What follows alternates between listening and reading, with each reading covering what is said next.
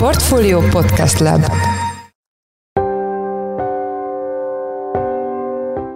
Szép napot, ez a Checklist, a Portfólió napi podcastje május 9-én hétfőn. Ebben a műsorban munkanapokon lapunk elemzői és más szakértők segítségével dolgozzuk fel a nap vezető gazdasági, pénzügyi témáit. A mai műsor első részében arról lesz szó, hogy Oroszországban ma emlékeztek meg a második világháborúban a náci Németország fölött aratott győzelemről. Ezen a napon hagyományosan katonai parádét tartanak Moszkvában, ahol Vladimir Putyin is beszédet szokott tartani, idén pedig nyugati elemzők különös különös jelentőséget tulajdonítottak a rendezvénynek, mivel sokan azt várták, hogy Putyin érdemi bejelentést tesz az Ukrajnában zajló háborúról. Putyin elnök alapvetően a háborúnak az okairól beszélt, konkrétan azzal magyarázta a műveletek elindítását, hogy szerinte Oroszország történelmi területeit megtámadták volna tőlük nyugatról. Arról beszélt, hogy a NATO felfegyverezte Ukrajnát, hogy ukrán nukleáris program indult, hogy az Egyesült Államokhoz az ukrán nácikat fegyverekkel támogatja, és úgy látja, hogy elkerülhetetlen lett volna mindenképpen a háború ezekkel az emberekkel, de most Oroszország az gyakorlatilag egy, egy ilyen megelőző csapást hajtott végre. A katonai parádéval is megfejelt győzelmi ünnepségről, valamint arról, hogy Putyin mit mondott és mit nem mondott ünnepi beszédében Huszák Dánielt, lapunk globál rovatának elemzőjét kérdeztük. Az adás második felében a hazai banki paletta mobil applikációit fogjuk korcső alá venni. Egészen pontosan arról lesz szó, hogy miben hasonlítanak egymásra és miben különböznek egymástól a magyar pénzintézetek mobilapjai. Én Forrás Dávid vagyok, a Portfolio Podcast Lab szerkesztője, ez pedig a checklist május 9-i adása. Május 9-e van, Oroszországban ma emlékeznek a második világháborúban a náci Németország felett aratott győzelemre. Ezen a napon hagyományosan katonai parádét tartanak Moszkvában, ahol Vladimir Putyin is beszédet szokott tartani. Idén nyugati elemzők különös jelentőséget tulajdonítottak a rendezvénynek, mivel sokan azt várták, hogy Putyin érdemi bejelentést tesz az Ukrajnában zajló háború tekintetében. A témával kapcsolatban itt van velünk Huszák Dániel, a Portfolio Globál rovatának elemzője. Szia Dani, üdvözöllek a checklistben. Sziasztok, üdvözlöm a kedves hallgatókat! Először is kezdjük azzal, hogy miért május 9-én van Oroszországban a második világháború befejezésének az emléknapja, miért nem május 8-án, tehát egy nappal hamarabb, mint a legtöbb európai országban. Ugye ennek az az indoka, hogy a náci Németország az Berlin idő szerint 1945. május 8-án éjjel tette le a fegyvert, adta meg magát. Ez az időpont, ez moszkvai idő szerint május 9-ére esik. Ez ugye fontos hangsúlyozni, hogy ez nem a második világháború végét jelenti, hanem csupán az európai hadszintéren jelenti a második világháború végét, mivel ugye Japánnal utána még folyt tovább a háború, de ez az indoka ennek a dolognak, hogy összességében egy, egy egyszerű időeltolódásról van szó. Jó, tehát hogy ezen a napon ugye hagyományosan katonai parádé van, elnöki beszéd Oroszországban, milyen várakozások előzték meg az idei rendezvényt? Ugye az ukrajnai háború miatt most talán azt, azt lehet mondani, hogy egy kicsit több nemzetközi figyelmet kapott most ez a május 9-i parádé. Pontosabban arról van szó, hogy ugye itt nagyon sokféle találgatás lehetett nagyon-nagyon sok forrásból olvasni azzal kapcsolatosan, hogy itt Vladimir Putyin elnök valami hatalmas nagy bejelentésre készül, ami gyökeresen megváltoztathatja az ukrajnai háborúnak a menetét. Talán az egyik legvészjóslóbb ezek közül Ben Wallace brit védelmi miniszternek a kijelentése volt, aki azt állította, hogy jó eséllyel az lesz, hogy Vladimir Putyin elnök harcot hirdet a világ nácizmusa ellen, és általános mozgósítást jelent be, ami lényegében azt jelenteni, hogy behívják a tartalékosokat, és adott esetben a sorkatonákat is bevették nagyobb számban Ukrajnában. Akár más országokat érintő eszkalációs helyzet is adódhatott volna. Ugye a világnácizmus az egy kicsit azt is magában foglalja, hogy itt esetlegesen más Kreml által nácinak tartott térségekbe is kiterjesztenénk a háborút. Ez ugye eddig világosan nem valósult meg. Logikusabbnak tűnt azért az eszkalációnál az, hogy inkább a Kreml az a műveletek lezárása felé fog orientálódni, és, és győzelmet deklarál Ukrajnában, ez lényegében ugye nem jelentette volna azt, hogy akkor automatikusan vége az ukrajnai háborúnak, hanem inkább azt jelentette volna, hogy, hogy vége az offenzív jellegű műveleteknek, és Oroszország inkább igyekszik biztosítani azokat a térségeket, amelyeket a katonai erejükkel az ellenőrzésük alá tudtak vonni ugye a műveletek megkezdése óta. Ez több szempontból is azért egy logikus dolog lett volna. Ezeken nem akarok mind végigmenni, de összességében azért arról van szó, hogy az orosz haderő az elég súlyos veszteségeket szenved Ukrajnában, ami hosszabb távon talán még fenntarthatatlan is lesz, főleg ugye technikai eszközök terén amelyeket azért a nyugati szankciók miatt nehezebb lesz pótolni, de arról is szó van azért, hogy valamekkora területi hódítást azért elért az orosz haderő, amire lehetett volna hivatkozni, mint győzelmi deklaráció. Ugye Mariupolt meghódították, Bergyanskot, Melitopolt,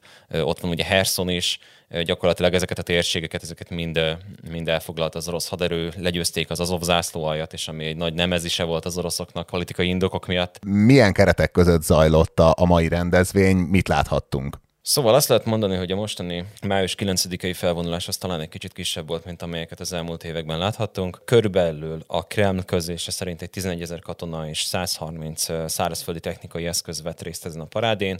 Tavaly 12 ezer katona és 190 technikai eszköz volt az, ami felvonult. Ami most érdekesség volt, az az, hogy a légi parádé az teljes egészében elmaradt. Tehát gyakorlatilag csak szárazföldi technikai eszközöket láthattunk, és nem volt semmilyen légi bemutató. Ennek hivatalosan ugye az volt az oka, hogy rossz idő volt Moszkva fölött. Én ennek személy szerint nem nagyon láttam a jelét, nekem úgy tűnt, hogy, hogy teljesen tiszta az égbolt. Itt valószínűleg valamilyen politikai vagy vagy technikai jellegű döntés állhatott a háttérben. Az is érdekes volt ezen a parádén, hogy annak ellenére, hogy ugye az orosz kormány folyamatosan uh, propagálta ezt a Z jelképet, mint egy uh, ukrajnai háborút, uh, ukrajnai ahogy ők hívják, különleges műveleteket támogató jelképet. Most nem nagyon lehetett látni a, a parádén, legalábbis a hivatalos orosz haderő kötelékébe tartozó technikai eszközökön ezt a jelképet. A parádé előtti gyakorlatokról azért az látszott, hogy például a légi eszközök azok egy ilyen Z-formációban is felvonultak volna, elképzelhető, hogy van összefüggés a között, hogy valaki úgy döntött last minute, hogy mégsem lesz jó ötlet ezt az jelképet annyira erőltetni, és, és a között, hogy elmaradt a légi parádé. Ez mutathat valamiféle deeszkalációt? Hát ez egy nagyon jó kérdés. Ez is egy magyarázat lehet. Van nyilván egy olyan magyarázat is, hogy, hogy bár nem történt egy hivatalos győzelmi deklaráció, azért elképzelhető, hogy az orosz politikai vezetés az most elkezd a felé gondolkodni, hogy mégis hogyan tudják hogy hogyan tudnak a legnagyobb lehetséges győzelemmel, minimális veszteséggel kiszállni ebből a műveletből, és ez lehet ennek már egy korai előjele. Én szerintem ez erről még korai, ez spekulálni elég erőteljesen. És akkor mondtad, hogy ilyen típusú bejelentés nem történt, de miről beszélt akkor Putyin az ünnepségen? Putyin elnök alapvetően a háborúnak az okairól beszélt, konkrétan azzal magyarázta a műveletek elindítását, hogy szerinte Oroszország történelmi területeit megtámadták volna tőlük nyugatról. Arról beszélt, hogy a NATO felfegyverezte Ukrajnát, hogy ukrán nukleáris program indult, hogy az Egyesült Államokhoz az ukrán nácikat fegyverekkel támogatja, és úgy látja, hogy elkerülhetetlen lett volna mindenképpen a háború ezekkel az emberekkel, de most Oroszország az gyakorlatilag egy, egy ilyen megelőző csapást hajtott végre, úgyhogy próbált ezt az egészet úgy lefesteni, mint egy védekező művelet. Ezen kívül arról beszélt, hogy tragikusnak gondolja nyilván az orosz katonáknak az elvesztését, hirdetett egy új programot, ami, amivel az orosz katonai járvákat, illetve özvegyeket segítenék, és dióhéjban nagyjából ennyi, tehát nagy bejelentés ugye háborúval kapcsolatosan nem történt május 9-i felvonulás az gyakran egyfajta bemutatója is az orosz harcászati eszközöknek, amiket ugye most élesben is használnak Ukrajnában. Általánosságban hogy bizonyítanak ezek a fegyverek és más háborús eszközök a, a háborús kontextusban? Szerintem először azt is fontos azért tisztázni, hogy a katonai parádén alapvetően azért olyan eszközöket vonultatnak fel, amelyek Oroszország haderejének a legmodernebb eszközeinek mondhatók. Ugye látunk most is armata harckocsikat, bumerang gyalogsági harcjárműveket, van ez az Urán 9-es robottanknak is hívott vezető nélküli szárazföldi katonai jármű. Ezeket mind láthattunk a parádén, de alapvetően ezeket nem láthatjuk Ukrajnában. Tehát érdekesség, hogy, hogy az elmúlt években bemutatott hype-olt, szuperütőképesnek apostrofált orosz technikai eszközök, azok egyáltalán nem harcolnak Ukrajnában. Erről szintén számos találgatás van, hogy ez, ez miért van így, de alapvetően az a konszenzus, hogy valószínűleg Oroszországnak kevesebb ilyen eszköze van, ezek, ezek nem is biztos, hogy mind tökéletesen működnek, nincsenek széles körben rendszeresítve, illetve ezeknek az elvesztése az komoly presztízs veszteség is lehet. De ugye látjuk azt, hogy a régebbi technológia, ami többnyire azért hidegháborús eredetű, az azért harcol Ukrajnában, nyilván ezek sok esetben felújított eszközök. Ott van az orosz harckocsi állománynak az zömét képező T-72-es harckocsi, ennek azért ezek az eszközök azért számos, legtöbb esetben számos modernizáció mentek keresztül, de alapvetően az látszik, hogy szárazföldi eszközök tekintetében azért az orosz veszteségek azok elég súlyosak, és bizonyos légieszközök esetén is ugyanezt elmondható. Annak ellenére, hogy mondjuk a harckocsik azok nem a legmodernebbek, azért például, megnézzük az orosz helikoptereket, például beszéljünk a K-52-es harci helikopterekről, azért itt is elég súlyosnak mondható a veszteség. Például ebből a géptípusból már körülbelül az állománynak a 10-15%-át elvesztette az orosz légierő Ukrajnában. Úgyhogy sok technikai eszközről, amit látunk, azért az, az mondható el, hogy a modern nyugati eszközökkel szembeni teljesítményük az a vártnál gyengébb. Visszatérve kicsit a, a mai rendezvényre, voltak-e más országok politikusai a, ezen a győzelmi napon? Egyáltalán szoktak-e részt venni ezen a rendezvényen más politikusok, és most most voltak-e ott? Most nem voltak. Oroszország hivatalosan nem nem hívott meg egy külföldi vezetőt se. Ennek az az indoka, hogy Oroszország, pontosabban a Kreml azt kommunikálta, hogy, hogy ez, ez az ünnep, ez Oroszország sikeréről, Oroszország nagy nemzeti összetartozásáról szól, ami egyébként azért furcsa, mert akárhogy is nézzük, a második világháborús győzelem azért a, a, ebben a térségben a Szovjetunió hajtotta végre ami nem csak Oroszországból állt annó, hanem számos más uh, szovjet tagköztársaságból is, amely, amelyeknek a vezetőit ezért meg szokták hívni uh, erre a rendezvényre. De most még, még Oroszország talán legfontosabb szövetségesének tekinthető Fehér Oroszországnak a politikai vezetését, legalábbis Alexander Lukashenko elnököt nem lehetett látni a rendezvényen. Arról vannak hírek, hogy egy-két belarusz politikus az ettől függetlenül önként elment Moszkvába, de azért az, az látható, hogy, hogy most nem voltak külföldi vezetők ezen az eseményen, és egyébként külföldi katonák sem. Tehát azért néha például korábban az is előfordult, hogy kínai népköztársaságnak a népi felszabadító hadseregének a tagjai is felvonultak Moszkvában, most ez se volt látható. Ezzel szemben viszont feltűnt a képeken az orosz védelmi miniszter. Ő milyen benyomást keltett? Hát érdekes volt, volt egy olyan jelenet, amit közvetített néhány médium, hogy Vladimir Putyin elnök és Szergej Sojgu védelmi miniszter közösen sétáltak néhány táskás biztonsági őrnek a kíséretében. Én nem, nem, nem annyira akarok egészségügyi spekulációkba bocsátkozni, de azért én úgy láttam, hogy Szergej Sojgu védelmi miniszter elég erőteljesen valahogy sántított, vagy, vagy furcsán baloldalassan lépett. Ugye nem tudom ezt megerősíteni, hogy ez valamilyen korábban fennálló problémának a, a hatása lehetett, de azért lehetett arról spekulációkat olvasni, hogy volt egy olyan időszak az ukrajnai háború első néhány hetében, hogy, hogy, hogy, hogy egyszerűen eltűnt a védelmi miniszter, és mm, voltak ugye a nyugati sajtóban mindenféle spekulációk arról, hogy mi, mi oka lehetett ennek. Voltak, akik egészségügyi indokokat, például stroke-ot gyanítottak a háttérben. Az oroszoknak a hivatalos magyarázata az volt, hogy a, hogy a védelmi minisztert lefoglalta a különleges műveletek irányítása, tehát innentől fogva nem, ezért nem volt elérhető. De azért már önmagában az, hogy a védelmi minisztert én nyilvánosan láttuk, láthatólag rendben van Putyinnal a viszonyuk. Ugye erről is volt találgatás, hogy, hogy mi van akkor, hogyha az orosz haderő vártnál gyengébb teljesítménye miatt valójában menesztette Solgut Putyin. Látható, hogy erről azért nincsen szó. Az egészségügyi állapotával kapcsolatosan szerintem pedig korai még spekulálni, és nyilván, hogyha van is valami probléma, azt a Kreml úgyse fogja megerősíteni. Utolsó kérdésem, hogy összességében a várakozásokat figyelembe véve, azt figyelembe véve, hogy végül is mi történt, az elmaradt légiparádé, a, a nemzetközi politikusok hiánya, ez neked milyen benyomást keltett? Milyen helyzetben van most Oroszország? Engem személy szerint ez meglepett, hogy ez a katonai parádé, ez alapvetően az eddigi intenzitásnál alacsonyabb intenzitású volt. Oroszország számíthatott arra, hogy ezt az eseményt, ezt most az ukrajnai háború miatt hatalmas nagy nemzetközi érdeklődés fogja övezni.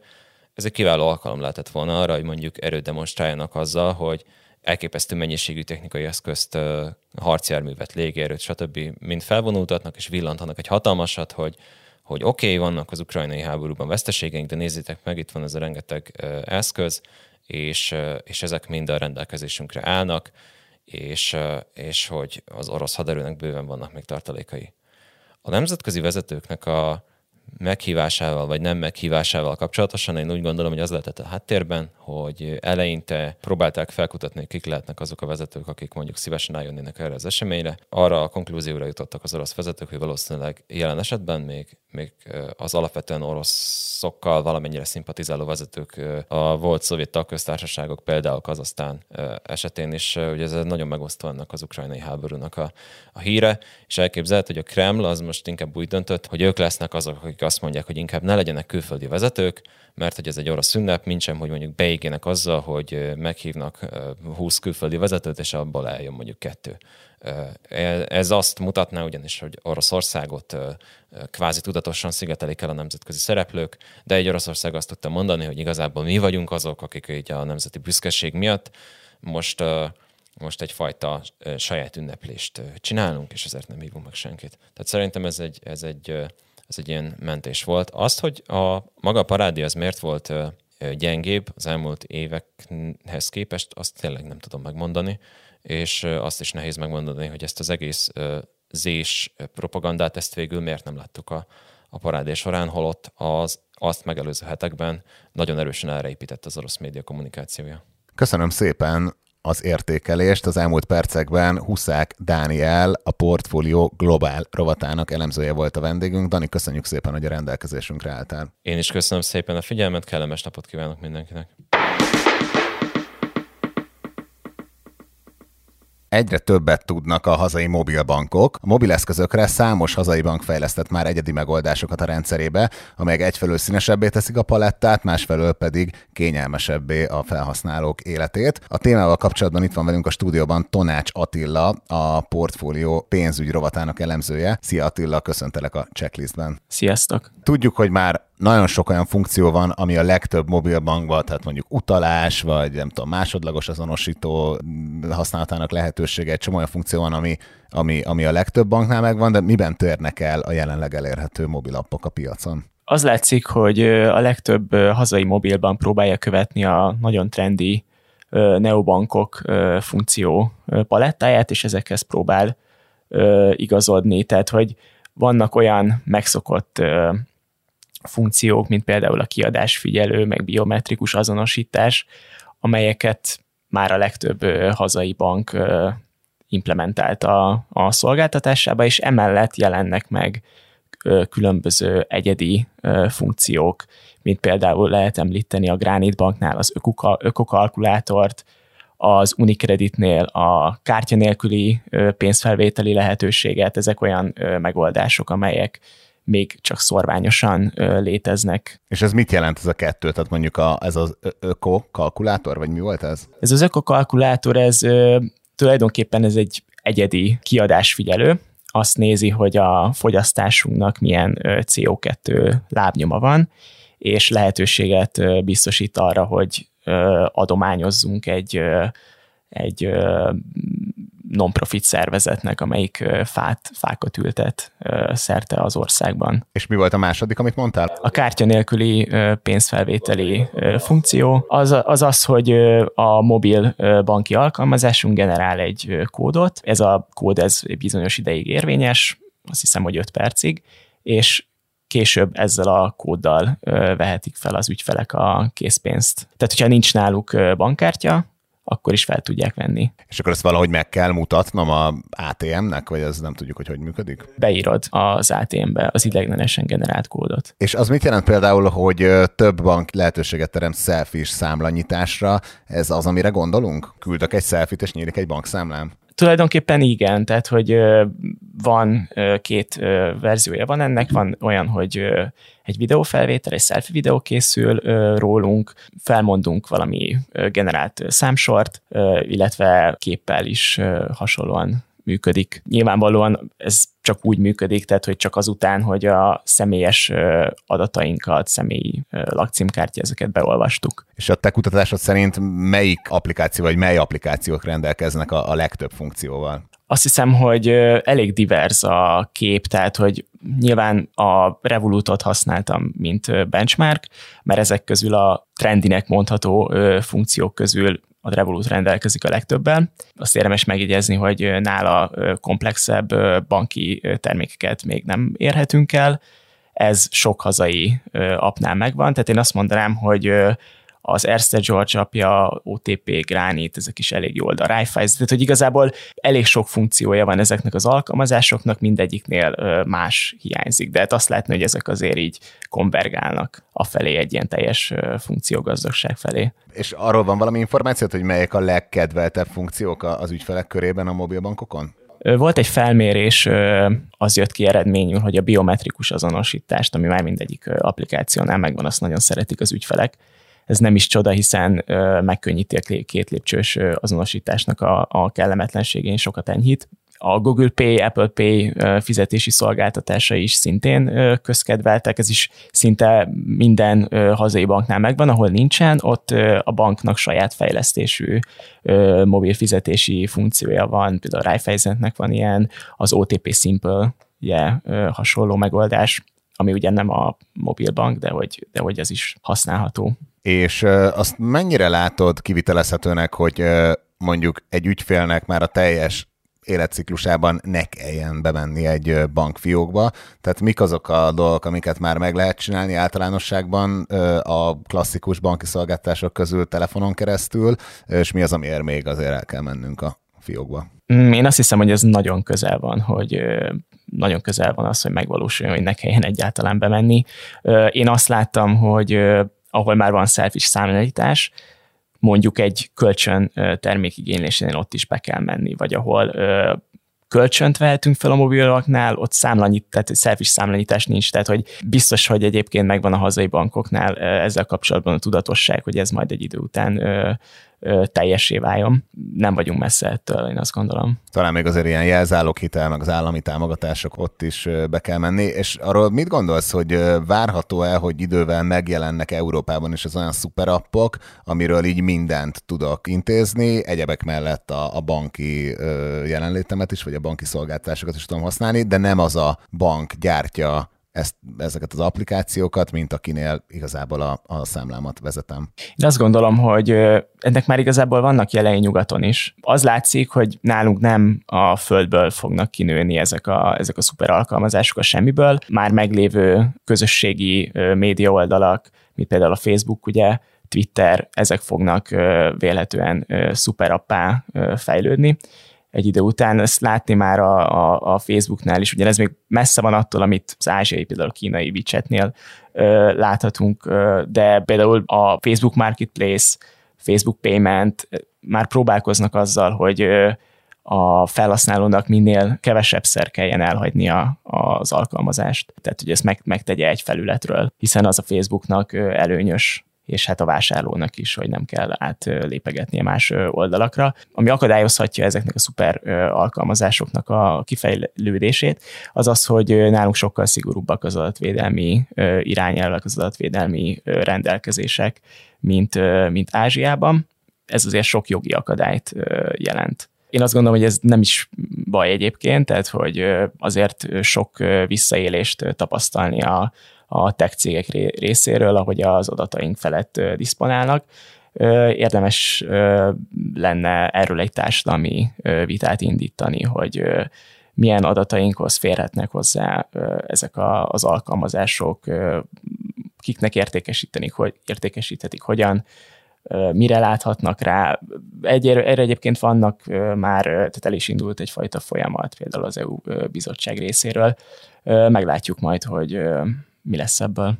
Ehhez kapcsolódik az utolsó kérdésem, hogy Open Banking az még viszonylag kevés banki applikációban van Magyarországon, de ez pontosan mit jelent, és ez lehet egy ilyen irányba tett lépés?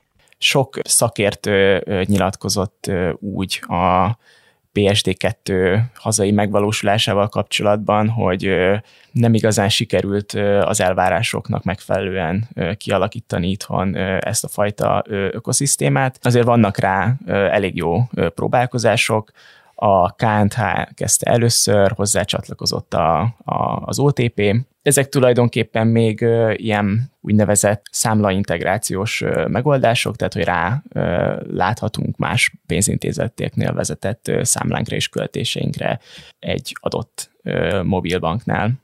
De akkor ez egy olvasási jog, tehát aktívan egy másik bank mobil applikációjából nem tudom menedzselni egy másik banknál vezetett számlámat. Igen, igen, ez a számlainformációs szolgáltatás, ez azt jelenti, hogy lehetőséget ad az ügyfeleknek arra, hogy a saját mobilbanki, egy adott mobilbanki felületen ráláthassanak más pénzintézeteknél vezetett számláikra, illetve tranzakciós történeteikre is. Köszönöm szépen. Az elmúlt percekben Tanács Attila, a portfólió pénzügy rovatának elemzője volt a checklist vendége. Attila, köszönjük szépen, hogy itt voltál a műsorban. Én köszönöm.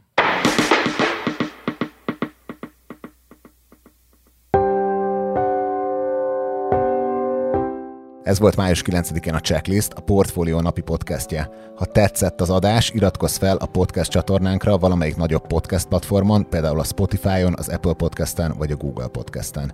A mai műsor elkészítésében részt vett Bánhidi Bálint, Gombkötő Emma és Pitner Gábor, a szerkesztő pedig én, Forrás Dávid voltam. Új adással kedden 5 körül jelentkezünk, addig is minden jót kívánunk, sziasztok!